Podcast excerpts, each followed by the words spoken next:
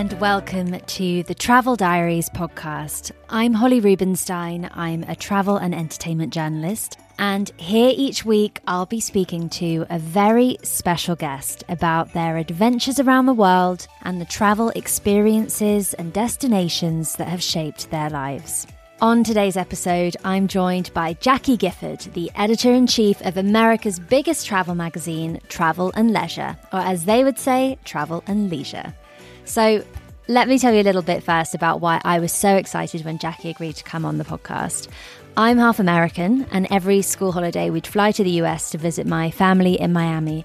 And on every trip, I'd go with my parents to Barnes & Noble, which is a bookstore there, and I'd pick up the biggest pile of American magazines. There was just something so exotic, so exciting about how they looked and smelt, the covers were different, they were a different size, the ads were for things we couldn't get at home in England, and I'd spend all my pocket money and read them by the pool.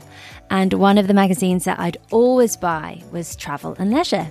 So it's one of the magazines that I followed for the longest time, given that I'm getting on a bit these days.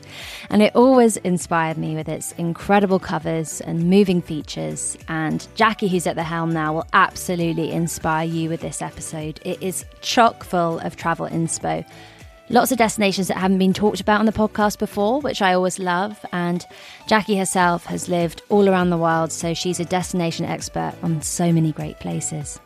So it's no surprise then that this is a long haul feature length episode, and I can't wait for you to hear it. From Anguilla and Mexico to Bermuda and Puglia. Speaking to me from New York City, here are the travel diaries of Travel and Leisure's editor in chief, Jackie Gifford. Jackie Gifford, welcome to the Travel Diaries. Thank you so much for joining me today, all the way from New York. How are you? I am so well. Thank you for having me. I think, look, in this new world of virtual everything, it's kind of brilliant to be able to connect with people and talk to them. And I find I'm actually talking to new friends like I never have before. So thank you again for having me. Oh, it's my pleasure. It's a real honor to get to to chat to you. Thank you. Oh, I'm so thrilled. You know, next year Travel and Leisure celebrates its 50th anniversary, which I find pretty amazing. And we're a brand that continues to change and evolve and grow as we look to Instagram and now TikTok and all these other amazing ways to reach people. So, look, um, I'm really proud of our brand and everybody who works for us. So, I don't want to dwell too long on COVID because frankly we've all we've all had a, enough of it really. but tell me about it.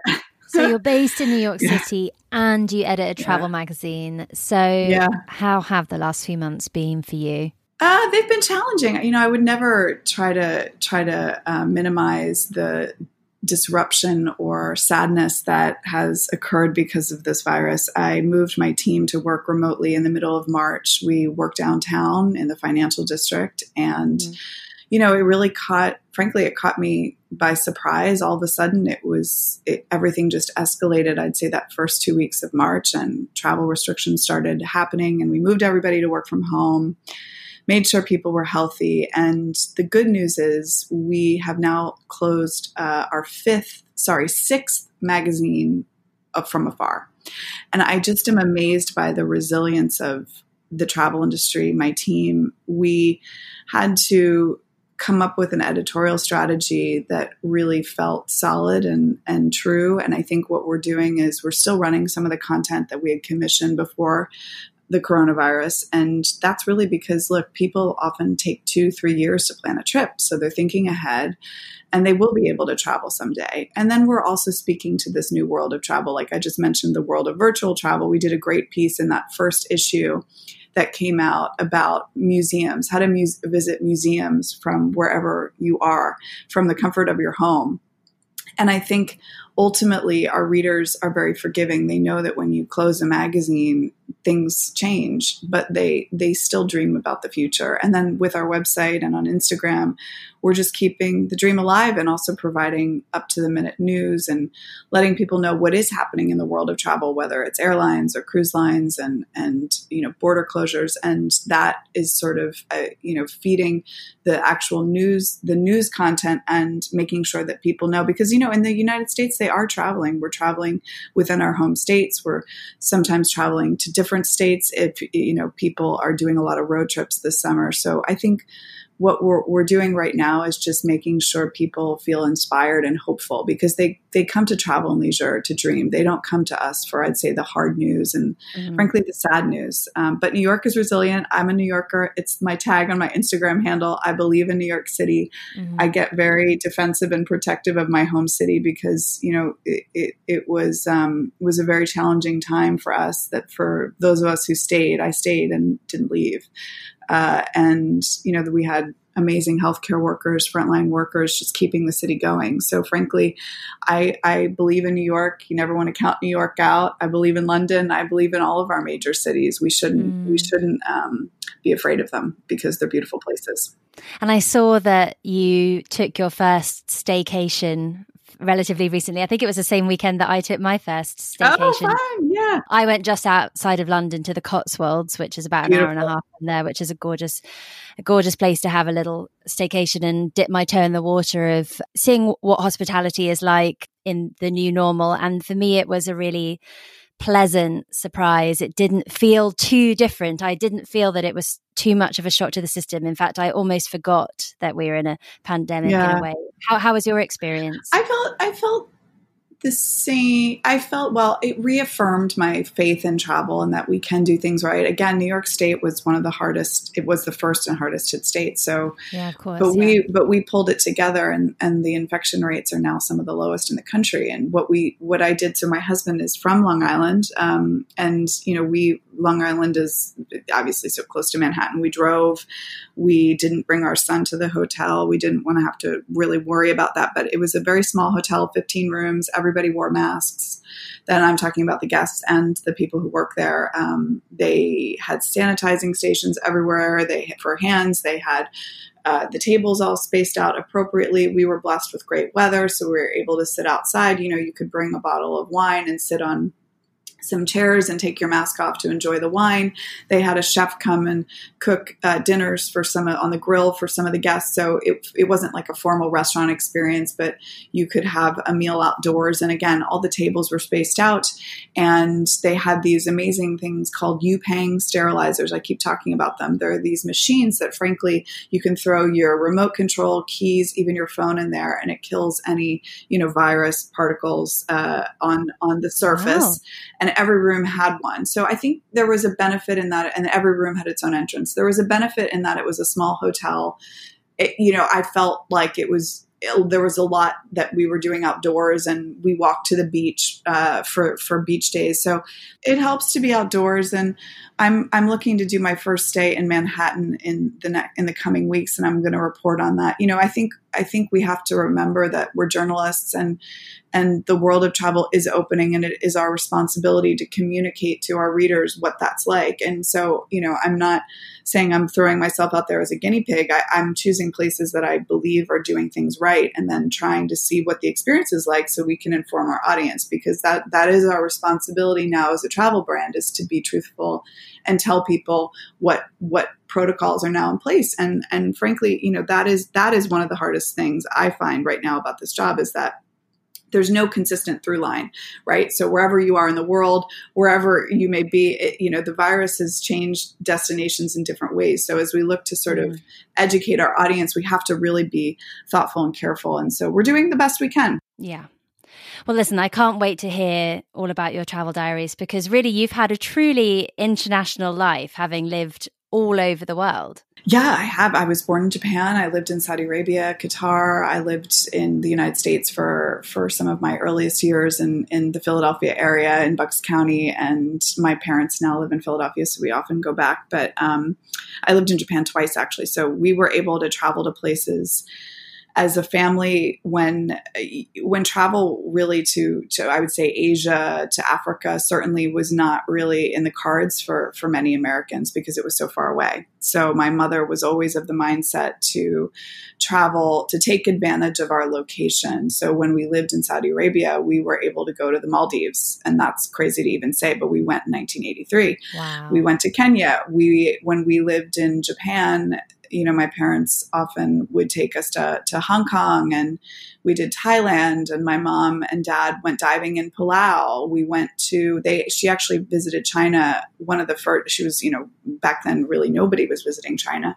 Um, certainly not and for a leisure travel standpoint, from a leisure travel travel standpoint. So she went uh, as by herself, and you know they were really adventurous because they always knew you know the United States will be will be there. You will spend you will likely spend most of your adult life in the United States, and she's they were right. And I think now it's actually really fascinating to think about it because uh, you know, being here in the United States and not having the freedom to, to jump on a plane like I used to, I, I am staying in the United States and I'm looking at I'm looking at all the places I can go close to home mm-hmm. with fresh eyes, which is which is great. Uh, and as then I'm also, are, really. as we all are, yeah. And then I'm I'm also feeling fortunate that that I was able to see so many amazing places when when I lived over there, and then through my job. So I think you have to you, you have to adapt to to the times and the era. And right now, you know, it's it's it's close to home, and and you just appreciate the beauty in that.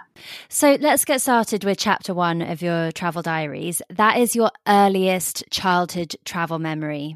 Sounds like you had a lot of wonderful experiences at a young age. So, what sticks out? You know, I did. And I, I think, uh, you know, I have snippets of little f- things. I, I have to say, if there's one sort of place that that really I, I hold on to as a childhood travel memory. It's probably Kauai, uh, the island of Kauai, or and just Hawaii as a state, and and that that's for a variety of reasons. You know, we when we lived in Japan, we would often go to Hawaii as a stopover on our way home um, to to the East Coast, and and Hawaii you know it, it's america but it's not. It's so it's all the yeah. things that we that we uh, that people say it is. It's it, the culture is fascinating. The people are um, you know very warm and and it's it's when you're there you feel like you know time slows down in a really beautiful way. And we would for whatever reason you know all the hawaiian islands have different feel a different feel or vibe. And my mother really loved kauai.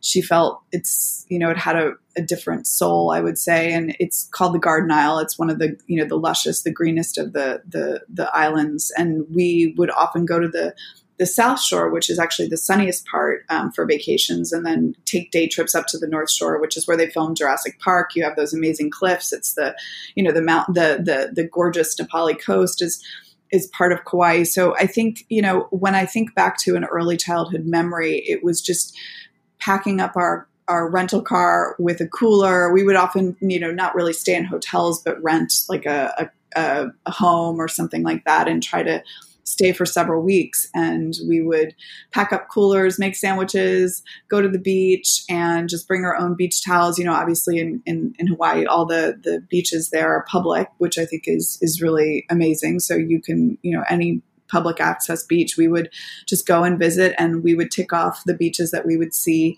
um, over the course of the trip and get to try different restaurants and and I you know and then we go back year after year and I I, I haven't been for a long time and that makes me you know it makes me fond and, and and this even talking about it makes me nostalgic for for those simpler times yeah. Oh, it's my favorite Hawaiian island too. Actually, it's just so varied, isn't it? The the island from one shore to the other. It's just so stunning. Yeah. I, I love um, Waimea Canyon. I have a picture of my husband and I. So that's an interesting part of it that comes full circle. When my husband and I first started dating, I took him to uh, to Kauai. We went on a he had never been, and I have a picture of us. You know, we're probably 23, 24. Um, uh, standing in, in front of Waimea Canyon, and you know you forget that the, that's the Grand Canyon of of um, the Hawaiian Islands. It's absolutely stunning, and I you know I really uh, I can't wait to get back when it's when it's safe to go. So you mentioned that you lived in Japan twice. So you were born in Japan and then you moved back there. I did.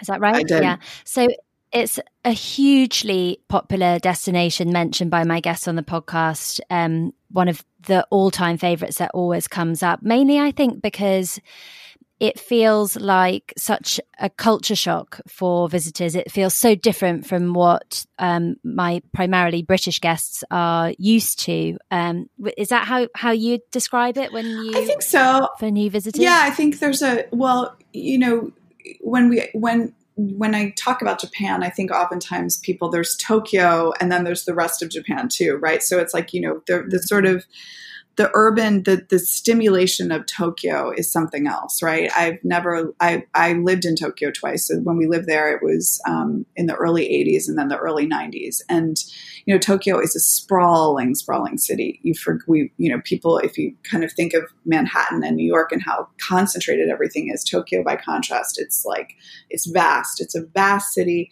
vastly different neighborhoods. Um, and as a, an expat living there, uh, my school was outside the city and it would take us an hour it was close to an hour and a half on the bus to go each way wow. to get to our school because there you know with the the school that i went to the american school the campus and that's with traffic the campus was you know very um, it was it was they needed space and so when you think about tokyo and how vast it is that's that's the one thing that i think is is so impressive but also just the sheer um, the sheer uh, energy and the amount of people that live there and the you know the sort of formality of Japanese culture and when you ride the subway or the metro and and or the train and that all that like you know there's somebody there standing to make sure that people get on safely and and you know it's just it's so and the food and the um you know the the the innovation I'd say in terms of um you can just do some just fascinating stuff in Tokyo. Um, you know, I remember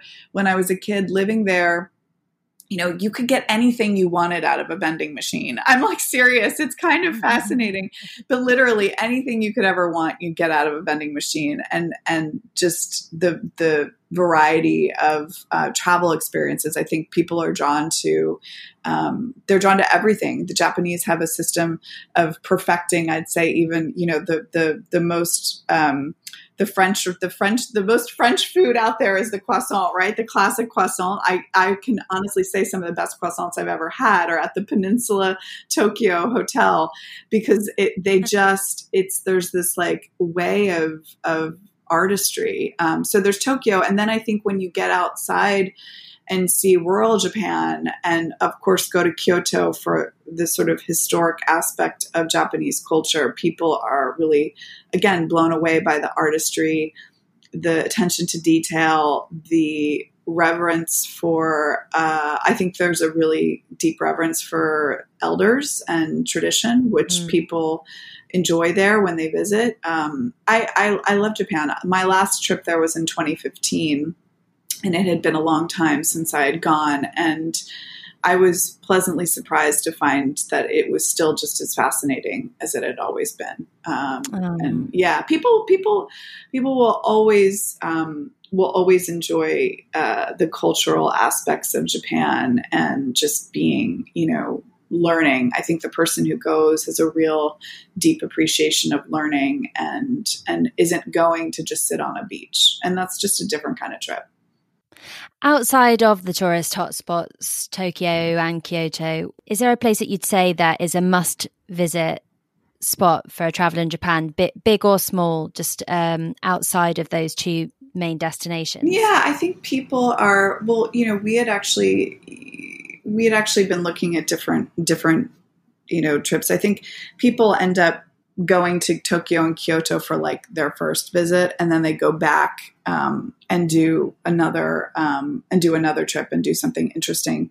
Um, I've actually never been, but I've always wanted to go to um, Okinawa and experience. I talk about saying not going to a beach destination, but um, the island, the islands there, and some of the the resort experiences, uh, I think I think people would be pleasantly surprised to. In I, I, don't think it's a first time visitors trip to Japan, but um, but understanding the culture there, I think, is really important.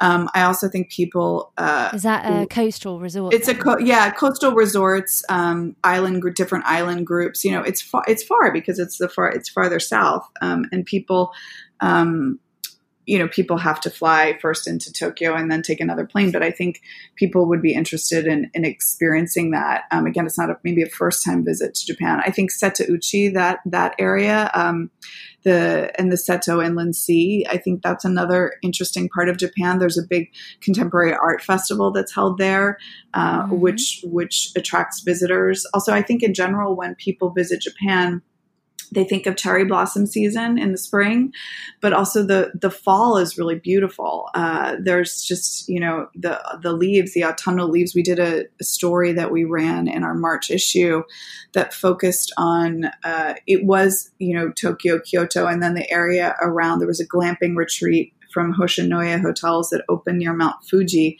It was absolutely beautiful because we shot it in the fall, and the reds and the yellows and the golds were just um, absolutely spectacular. I think also people go skiing in Japan and and people might not realize that but you know the Niseko area is a big is big for ski ho- for ski resorts, ski hotels and also hot springs. So look, there's um there's a lot of there's a lot of places to go. It's a it's a big country. Yeah, there's so much to see. Want flexibility? Take yoga. Want flexibility with your health insurance? Check out United Healthcare Insurance Plans. Underwritten by Golden Rule Insurance Company, they offer flexible, budget friendly medical, dental, and vision coverage that may be right for you. More at uhone.com. Cool fact a crocodile can't stick out its tongue. Also, you can get health insurance for a month or just under a year in some states. United Healthcare short term insurance plans, underwritten by Golden Rule Insurance Company, offer flexible, budget friendly coverage for you. Learn more at uhone.com.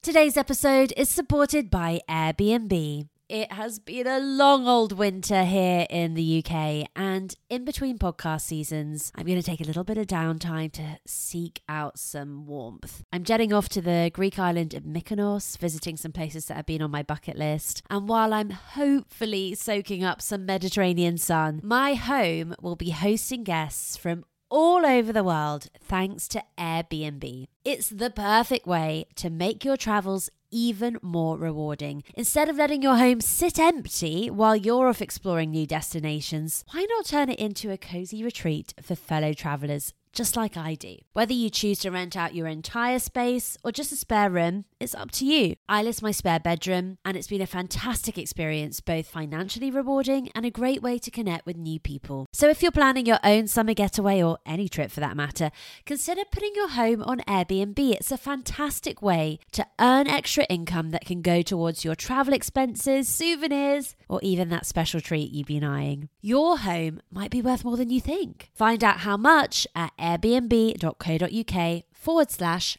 host. Thank you to Airbnb for supporting the travel diaries. And you moved then from Japan to Saudi Arabia, is that right? I did. I lived in Saudi Arabia when I was very, very young um, in the early 80s. So that's a destination that's put a lot of money behind uh, driving tourism in the last couple of years, I've noticed. Is it a place that you could ever see yourself covering the magazine or or that you would think would be of interest to tourists or is it just too ethically contentious where, where do you kind of stand on it that's a good question it's funny because we talk, we're talking about this, this the second time this week that i've talked about it this very topic really? i think it's very uh, look there's a lot um, well, with travel being what it is right now, I don't know if we'll have to really go there at, at some point soon. But um, I, I think there there is an ethics issue at hand. We all, you know, let's let's be clear. Uh, I also think that when when you visit destinations, sometimes that is the only way forward. If there's cross cultural exchange, that can actually end up being a net positive. Um, and mm. you know, for our for our brand and where we stand when it comes to travel. It's very hard to um, say, I'm only going to support places where I agree with the government. I mean, that's that's the reality. Governments change, things change. Uh, I don't, you know, we have to um, always look at things with an open mind. Um, there's no doubt that Saudi Arabia has has has issues, um, but but I also think there's another there's another side of the story in that you know when you actually talk to people on the ground, there's a very different perception. Um, there's a you know that that is really what travel is about. It's not about the average traveler talking to government leaders. It's about meeting people on the ground and and so so I'm I'm looking at things with clear eyes, but I'm also trying to look at them with hopeful eyes, if that makes any sense. Yeah, yeah, totally. Um, the campaigns that have been running here suggest that they have a kind of Grand Canyon esque canyon that mm-hmm. is um, quite spectacular. Do you do you have any memories of traveling around there? I don't have any memories of traveling around there. I mean, so when we lived in in um, in Saudi, we lived in a place called Yanbu. It was a, you know, it was because of my father's work. So, you know, you lived on a relatively contained compound. But, you know, my mom would go to, um, would go to Jeddah or Riyadh and, uh, and there were, I actually posted a picture on Instagram of us there many years ago. She shared some pictures of me of the old town of, of, um, of Jeddah and sort of what it looked like. And I think what, what was actually very interesting was when we lived there, um, it wasn't quite as conservative as it is now. She obviously couldn't drive, but there were um, women had a little bit more freedom, at least as a Westerner, she did. Um, but uh, as a and as a resident, as a visitor, then I would say things then things changed uh, over the course of over the next 20 years. Um, I do remember going to the Red Sea for um, the, to experience the beach. I have some pictures of us there, and to go fishing and to go swimming. And there was more. There was actually a really kind of beautiful way of life in that things were very simple. Mm-hmm. Um, you could go shopping and you know and not have 20 million choices of things. And it was like okay this is the kind of cereal we're buying because this is what's available. Or uh, you, you, know the the entertainment was just seeing friends in a very sort of um, you know in backyards. And that was that. And i think and tv was very limited. So i know that that sounds strange you know now when you have the a choice of everything uh, it you sort of realize how little you actually really do need. Um, it's similar in a way to lockdown, like yeah. shed all the excess, and life has become a lot more streamlined in a way. Yeah, you don't need a lot, and I think that was sort of the the thing that my mother and father got out of that experience other than obviously making new friends and and experiencing you know life in another country and meeting and meeting saudis and making friends with them. But it, it was the sort of the understanding that you know in america we're actually blessed to have so much choice um, obviously freedom of expression and it's a very different culture. But but the flip side is is actually sometimes there can be too much of that. And so when when we were there we we kind of stripped it down to basics. And i was really little but you know i learned how to swim i learned how to read. We had great i had great teachers and uh, i felt you know i as a child I d- I didn't lack for anything. Uh, it just was a different life Mm, it'll be interesting to see how how it evolves in the next few years when it comes to tourism. Yeah, I, I, I am I'm curious to see how how it, it evolves too, and I think look again you try to come at things with an open heart and an open mind i think having lived in saudi arabia and then qatar uh, people in that part of that world are incredibly friendly incredibly generous and i i wish that more americans were able to visit and experience it mm. Mm. So, moving on to chapter two, that is the first place that you fell in love with. Where would that be? The first place I fell in love with, that's a really good question. I would probably say Ireland. Mm-hmm. I've been to Ireland now six or seven times, and I, that's where I got married. And, you know, there's a, there's a beauty to Ireland that I think, uh, you know, you can't underestimate how again friendly the people are the greenery i don't mind the rain uh, I, I mm-hmm. think i think at the end of the day you go to ireland for for the people to stay up late in a pub to to you know see this magnificent scenery and understand that you know there's a very strong if you're american there's a very strong connection for a lot of us uh, whose ancestors came from Ireland. So mm-hmm. when you go, you you know you, there's oftentimes a, a, heritage travel component, which which you know up until now was a really big and booming part of the travel industry. So for, for me, you know, my grandmother was born there not you know not that long ago in the grand scheme yeah. of things. She was born in 1908. Yeah. So I think a lot of times people go to sort of reconnect with their past and at the same time there's a lot of innovation and interesting things always happening in Dublin and and you know there's there's a great there's a great how do I put this? There's a great sort of culture of life in to Ireland. Um, people look mm. at things; um, they're relentlessly optimistic and positive. Yes, yeah. And what part of Ireland did you get married in?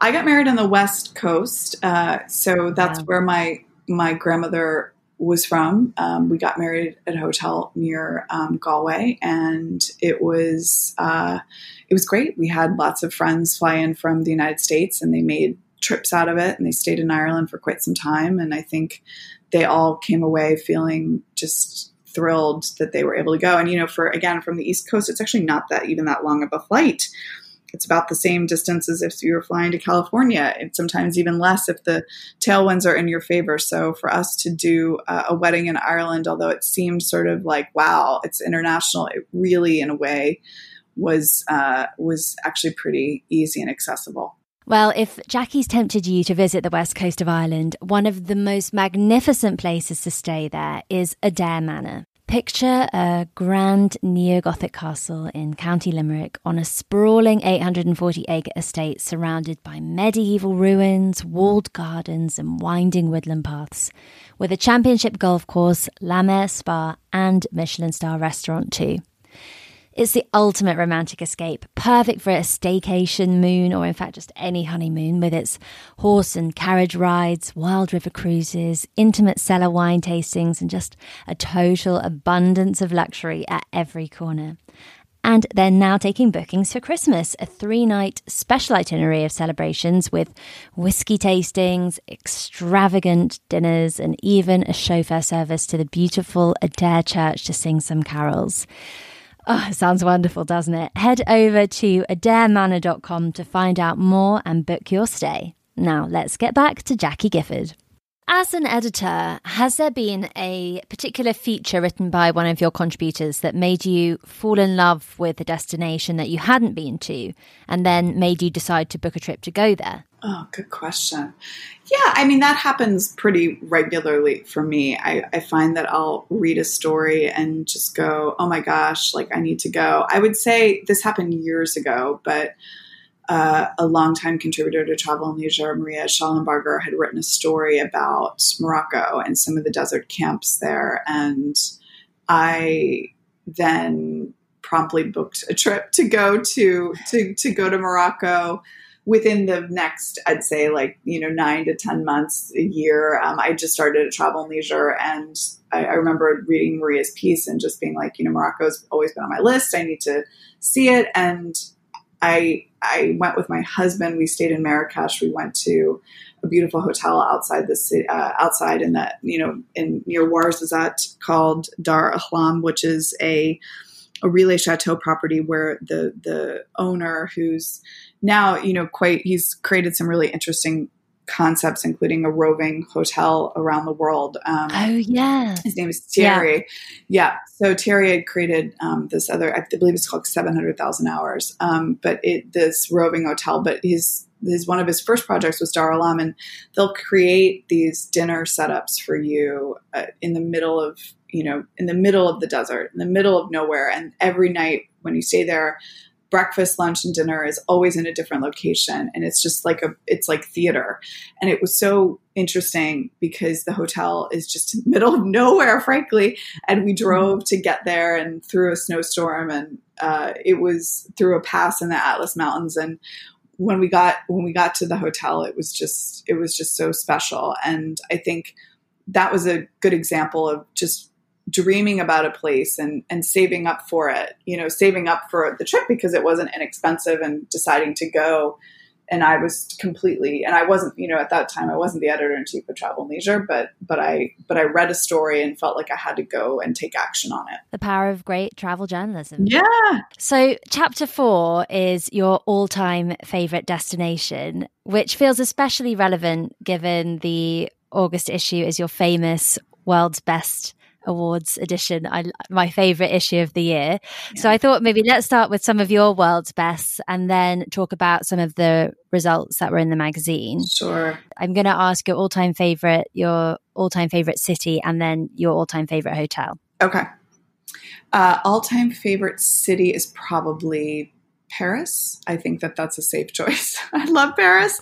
Uh, my husband and I went there on our honeymoon. I think it's magical for all the reasons we we know it to be: uh, food, wine, museums, culture, shopping, fashion. Uh, you know, the the walkability, the architecture, the sort of you know there's there's not there's really no reason not to like paris yeah. um, i've had some great nights there staying up late walking home um, stayed at amazing hotels like the Meurice or the shangri-la or um, the Park Hyatt, just you know some of these grand hotels. Uh, we we were lucky enough to stay in the Meurice once, where we had a beautiful room, and it just felt like we were living a bit of history. And you know, you walk outside, and there are the Tuileries. Um, so yeah, I would say Paris. Mm-hmm. And my all-time favorite hotel. So I get asked this quite a lot, and it's really hard to give an answer. I have to be honest because there are so many great ones, and there's I have to say there's like a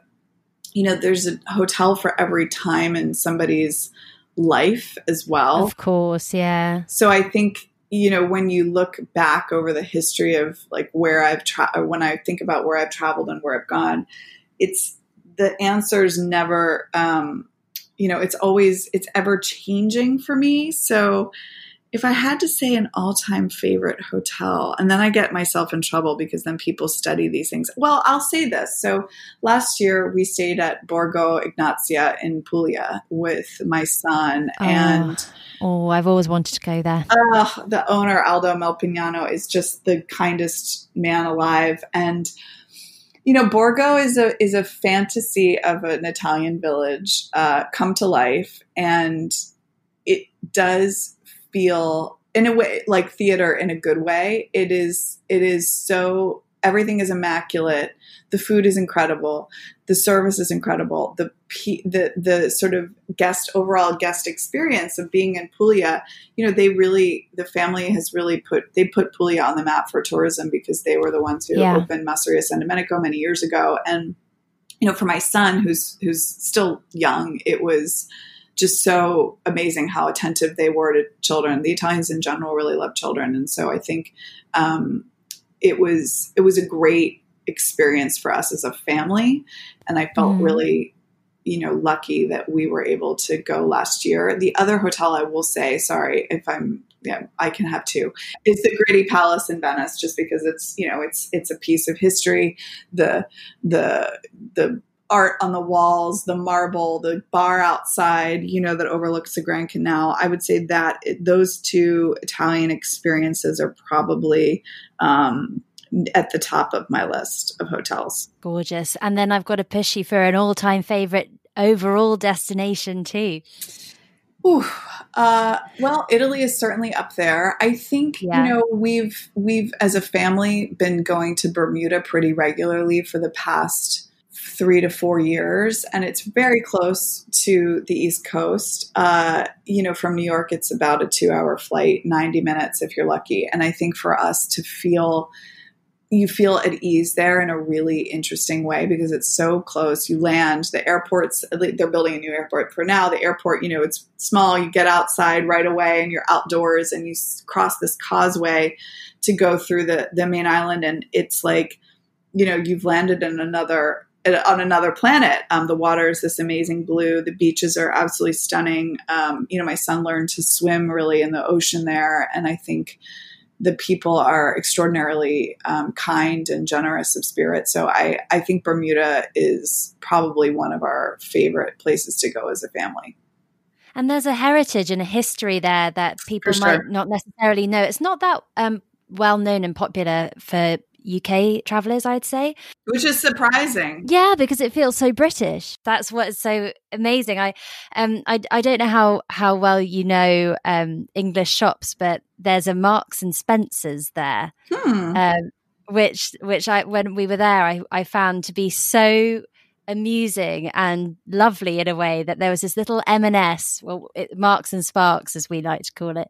So you know, it's got this real English um, heritage to it, doesn't it? That um, permeates throughout the island. It isn't just Caribbean in its feel. Yeah, I know it is. No, there's the British heritage is strong. So you know, a lot of places still do tea, and there's um there is a there is a bit of a formality to the the culture but but i but i think as a visitor it's kind of i mean that's that's it is what it is you go there for that um and i i i love going to bermuda just to to chill out i feel like when we go we end up we end up having lovely dinners with friends and the pressure to just be another person falls away, which I think is another great side of a, a travel. You know, sometimes you you you go to just not to, to really forget about your other life and, and have a break and and I think that's kind of why we've we've all fallen in love with Bermuda. Mm.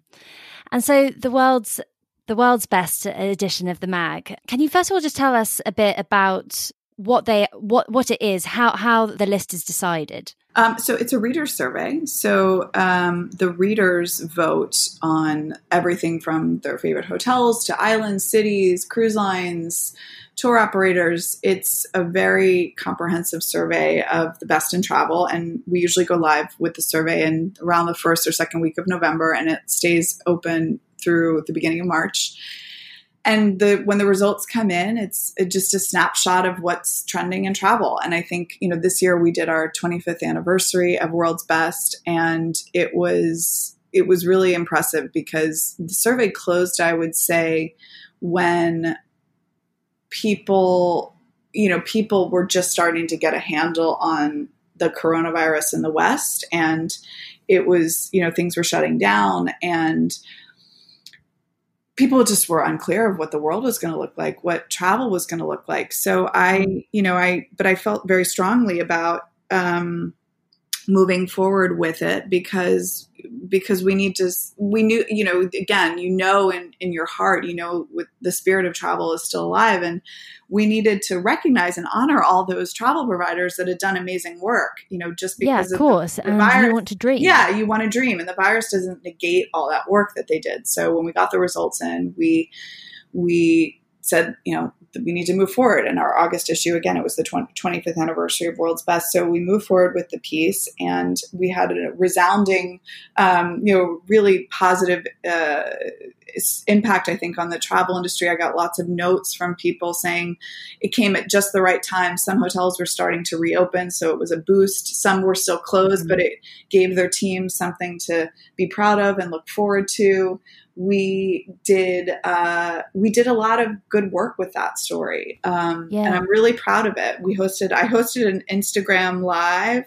Um, and I, from my apartment, you know, we normally we do a big party, um, and we couldn't do it. Uh, so obviously, we we did the best um, that we could, and and I invited some of our winners on, like the minister of tourism for Anguilla, and he came on Instagram live with me. I had the the GM from the Mark Hotel right here in New York City. They went for the best hotel in New York, and then in the continental United States, they came on um, Instagram live with me, and it was really fun. I have to say, you know. We were, we're improvising like the best of them, yeah. Um, and it was it was a really great moment, I think, for the travel industry. The travel industry really needed it.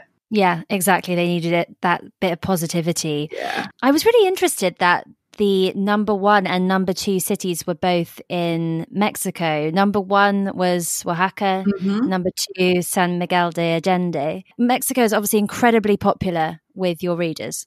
Yes, it is. I mean, look, let's be honest, it's close to home.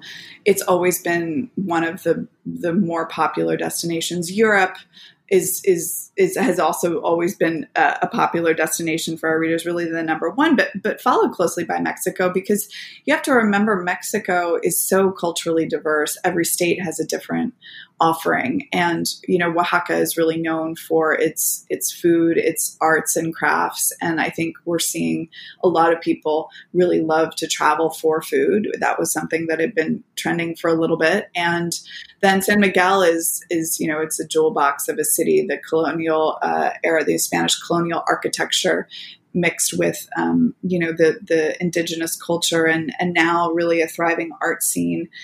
It's really it's been it's been popular for quite some time. So i was never surprised. San miguel had actually won for the past few years as the best city in the world and i was never surprised really? by that. It's just this year oaxaca overtook them by a few, you know, percentage points. But I think interestingly, you know, that that's probably because of um, because of the food culture and people I think were really passionate about food and travel. Um, so every year, you know, and then I've I've I've been at Travel and Leisure when Charleston, South Carolina won for the best city in the world, and I've been there when Kyoto has won for the best city in the world, and you know things change. Uh, it's mm. it's but but I do see a through line. Last year it was um, it was Hoi. Uh, then one year it was uh, Hoi An too. So you know people people like they like cities with well-rounded experiences for mm-hmm. for for them and i and i mean that when you think about it you don't just go there for one thing they're going for art culture shopping uh, you know the hotel scene you know sometimes it could be again a, a gastronomic capital. So uh, i also think there's there's something to be said. A lot of these cities are actually very affordable to visit and they're closer to mm-hmm. home mm. so it you know you you you take what you can and you you glean glean from the results what you will. Yeah well, I've added both of those to my travel wish list. Not been to Mexico yet. Looking forward to going yeah. sometime when we're able to travel again. Just so much to see, as you say. You could yeah. go back multiple times, I'm sure. Exactly. So let's move on to chapter five. That is your hidden gem, a place that you love that maybe our listeners don't know that much about. Well, I'll I'll do another shout out for World's Best because I still think it's hidden in the grand scheme of things. It's the island of Anguilla in the Caribbean. So a lot of people, um, they, you know, they're they're in the Caribbean when you travel. If you've got to take multiple flights or connections, it's tricky. And so a lot of people mm-hmm. are just turned off by that and they don't want to do it. So Anguilla, there was never a direct flight from the United States. And so oftentimes you'd fly to Puerto Rico and connect or St. Martin and connect and take a, and take a, uh, a ferry. I've been going there since 2007, and I think the beaches there are some of the best on the planet. They have 33 beaches, absolutely stunning. the The visitor experience is just, you know, you really feel like you're secluded, isolated, tucked away from the rest of the world. It's never been a super touristy place. And I think what makes Anguilla so beautiful is it's very easy to get around. You get there, you rent a car, you drive to your beaches, you try the local restaurants. There's something really amazing about the warmth of spirit there. And I I, I like it because not that many people go. Uh, the other great thing about it is it, but it does win in our World's Best Award. So clearly you know, the in the know travelers know about Anguilla, but I think, you know, it's never just because of its size and the amount of hotels or, you know, accommodations they have, it's never going to reach a, a mass tourism, uh, you know, standard because it just, it just can't. But I think, you know, a lot of people I mention Anguilla and they're like, oh yeah, I know, I know Anguilla. That's, you know, I've always wanted to go there. It's, it's yeah. so beautiful. So, so that's one and of my beautiful hotels. And there. beautiful hotels, you know, Belmond Cap Juluca. There's an amazing Four Seasons there, which which you know actually was originally a Viceroy. Now that Four Seasons took it over, they've really they've really made it a beautiful product. And um, you know, Malliouhana has a long heritage. There's mm. a great hotel called Zemi Beach House, which is up on, more on the northern end of the island. I think there's the people who go to Anguilla regularly really appreciate it and really and really love that that that they can go and again feel like they're they're not being watched or it's just sort of like a you know there's no there's no scene there. It's i love st bart's but there's a scene there like where you're everybody's kind of watching each other and eyeing, eyeing each other up to see what they're wearing. That's not anguilla mm, yeah. Um, it's which, it's more easygoing. Yeah i you know and i love st bart's and I, i've been multiple times and you go for that reason sometimes but in but in anguilla you just don't have that vibe. Oh that sounds lovely. Oh, oh to be somewhere like that right now yeah. In contrast, then, chapter six is the place that you would never go back to. The place I would never go back to. Oh my gosh.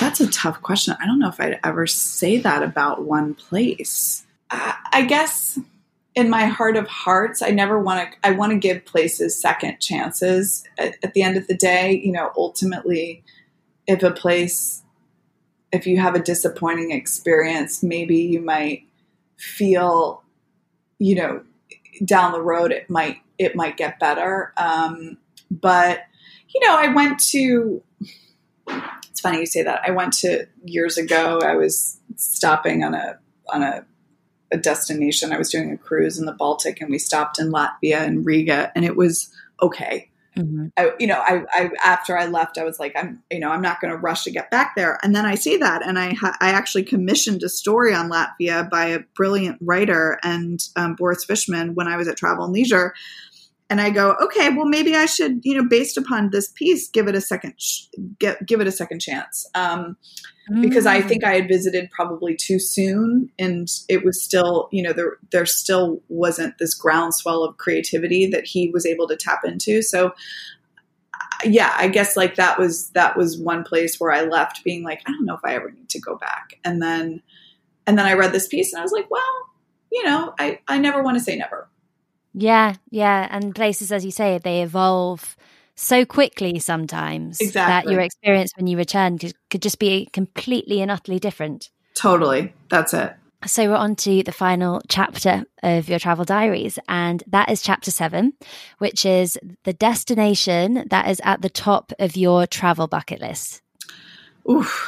Um, I think right now, and this is inspired by a story that we ran in our June issue, it would probably be Rwanda because I really want to go to see the gorillas, um, the mountain gorillas, and yeah, that's been on my list for some time. Akagera National Park. You know, there's there's now been um, they've now successfully reintroduced the Big Five um, into some of the different parks there, and so I think Rwanda and also Kigali. I don't want to I don't want to discount Kigali because it's a thriving city and obviously been through trauma uh, in the '90s, but but I think people have come together in this very incredible way. Uh, you know, literally um, healed wounds from from the wars, and I think anybody who goes as an outsider is always really moved by by that story, by that um, experience, and really feels like you know they come they come out of it um, a changed person. Mm. The other the other place I guess I would I, would want to say I'd like to go um, is um, you know I love India. India is one of my favorite places, and I, have always wanted to do. Um, I've always wanted to do Kerala and Goa, and frankly, all these other incredible places in India. India is so vast, so I just to go back to India or to go to Varanasi. That's been a, on my list as well. Um, I think. Mm when I can get back to India, as soon as I can get back, I'm going to add that. You know, that's that's always on my list. It's always at the top of my list. Wonderful. Well, thank you so much for speaking with me today, Jackie. It's been such a pleasure. Those were your travel diaries. Thank you. This is so fun. Thank you so much. That was Travel and Leisure's Jackie Gifford. Oh, I really hope you enjoyed all those wonderful destinations that she picked for her travel diaries. Travel and Leisure's new September issue honours the beauty of food and travel and is out now.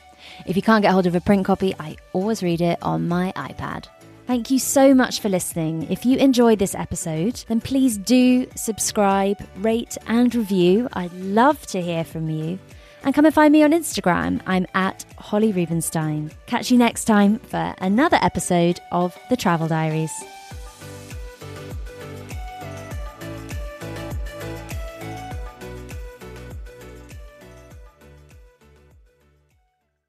Today's episode is supported by Airbnb. It has been a long old winter here in the UK, and in between podcast seasons, I'm going to take a little bit of downtime to seek out some warmth. I'm jetting off to the Greek island of Mykonos, visiting some places that have been on my bucket list, and while I'm hopefully soaking up some Mediterranean sun, my home will be hosting guests from all over the world thanks to Airbnb. It's the perfect way to make your travels even more rewarding. Instead of letting your home sit empty while you're off exploring new destinations, why not turn it into a cozy retreat for fellow travelers just like I do. Whether you choose to rent out your entire space or just a spare room, it's up to you. I list my spare bedroom, and it's been a fantastic experience, both financially rewarding and a great way to connect with new people. So if you're planning your own summer getaway or any trip for that matter, consider putting your home on Airbnb. It's a fantastic way to earn extra income that can go towards your travel expenses, souvenirs, or even that special treat you've been eyeing. Your home might be worth more than you think. Find out how much at airbnb.co.uk forward slash host. Thank you to Airbnb for supporting the travel diaries.